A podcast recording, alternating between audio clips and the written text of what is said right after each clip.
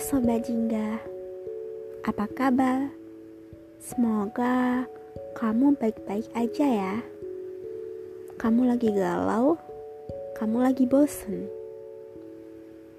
Yuk, dengerin podcast pada hari ini.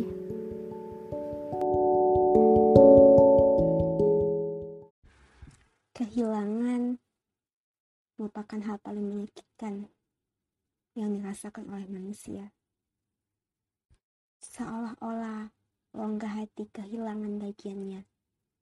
Segalanya lenyap, baik secara tiba-tiba maupun tidak. Tertinggallah sebuah kenangan, memori yang tidak pernah dilupakan.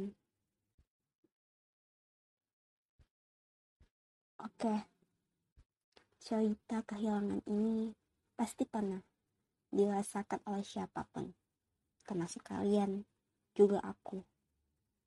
Bukan cuma kehilangan pacar, bukan cuma kehilangan sahabat, ya bisa juga kehilangan keluarga,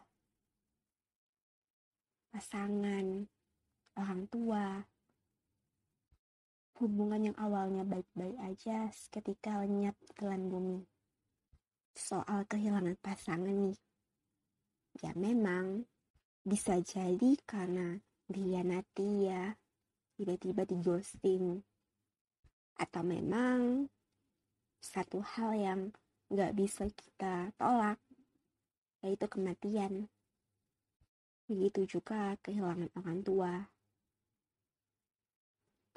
Ya, bisa jadi papa kamu, mama kamu pergi nih keluar kota, ke tempat lain. Tapi hal itu tidaklah lebih menyakitkan daripada kehilangan selama-lamanya. Alias nggak pernah bertemu lagi. Jiwanya, bayangannya, tatapannya, suaranya. Kita nggak bisa menghindar bahwa fakta kalau kehilangan orang yang memang musuh lah istilahnya sama kita. Atau memang membuat hidup kita nggak tenang itu memang terasa. Awalnya sih melegakan kayak akhirnya hidup aku tenang. Tapi mungkin aja ada yang memang hilang juga di dalam hati kita. Ibaratnya meskipun dia jahat sama kita tapi di balik kejahatannya pasti ada sesuatu yang membuat kita merasa kehilangan juga gitu. Aku selalu memegang prinsip bahwa tidak selamanya orang yang jahat sama kita itu beneran musuh kita. Terkadang haters itu sebenarnya motivasi juga buat kita agar lebih baik.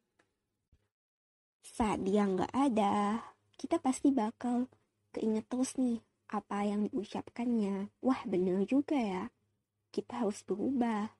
Kita harus nggak boleh gini seharusnya agar pribadi kita menjadi lebih baik gitu. Makanya musuh nggak selamanya musuh. Bisa aja musuhmu itu gurumu. Oke, balik lagi soal kehilangan. Hmm, aku mau cerita. Aku udah kehilangan tiga orang yang penting dalam hidupku. Bermula tahun 2019, ayahku meninggal dunia. Saat itu, aku merasakan bahwa kehidupan ini gak adil buatku. Orang yang menjadi malaikat pelindungku pria yang aku cintai pertama kali? Hilang. Diambil bumi. Bertemu sang pencipta. Jujur saat itu terasa sangat menyedihkan. Aku hampir gak berdaya. Aku hampir kehilangan motivasi hidupku.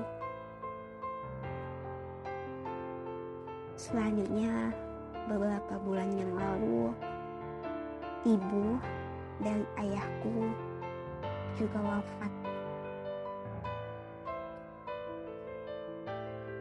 Aku merasa kehidupan sedang bermain-main denganku.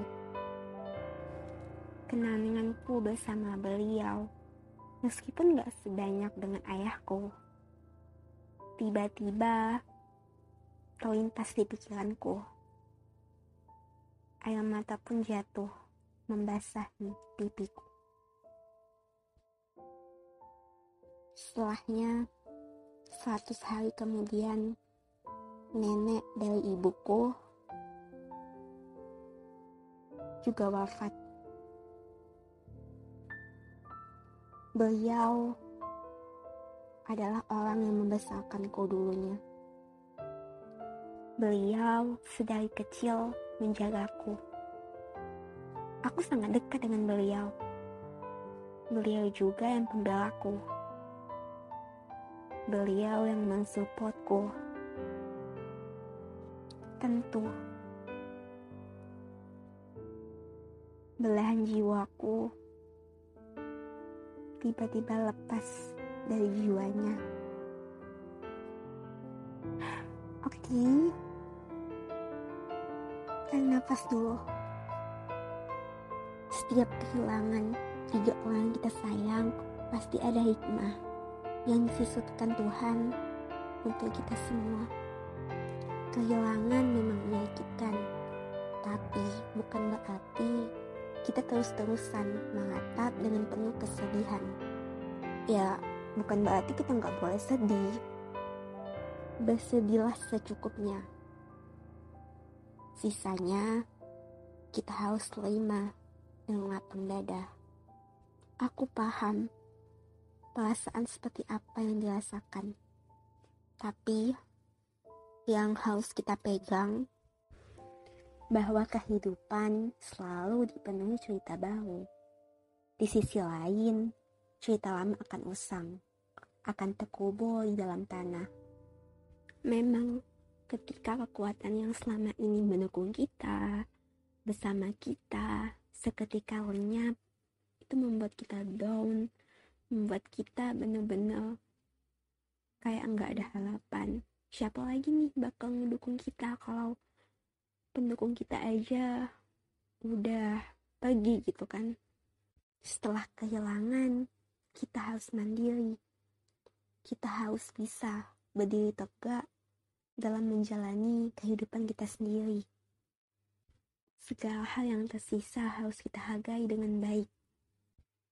Jangan pernah menyalahi kehidupan. Jangan pernah menyalahi takdir kita itu kuat.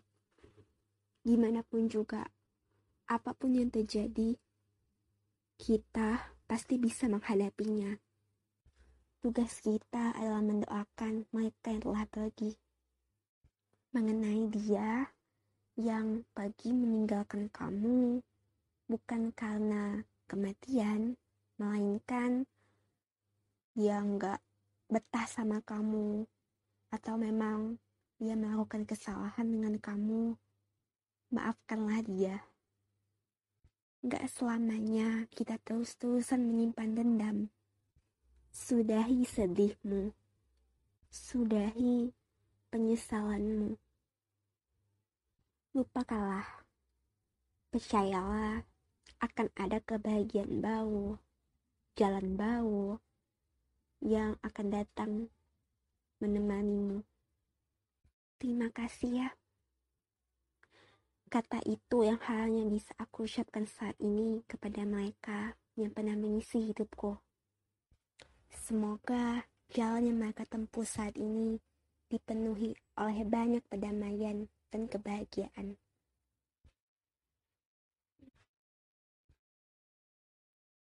Kamu baik-baik aja kan? Udah dong, Jangan nangis terus. Ingatlah bahwa kehilangan bukan akhir dari segalanya. Oke? Okay?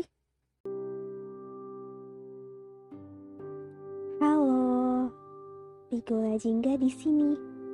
Thank you ya udah dengerin episode Pigula Jingga pada hari ini. Saksikan terus episode-episode Pigula Jingga hanya di Spotify. See you. Pigula Jingga, gambaran cerita kehidupan kita.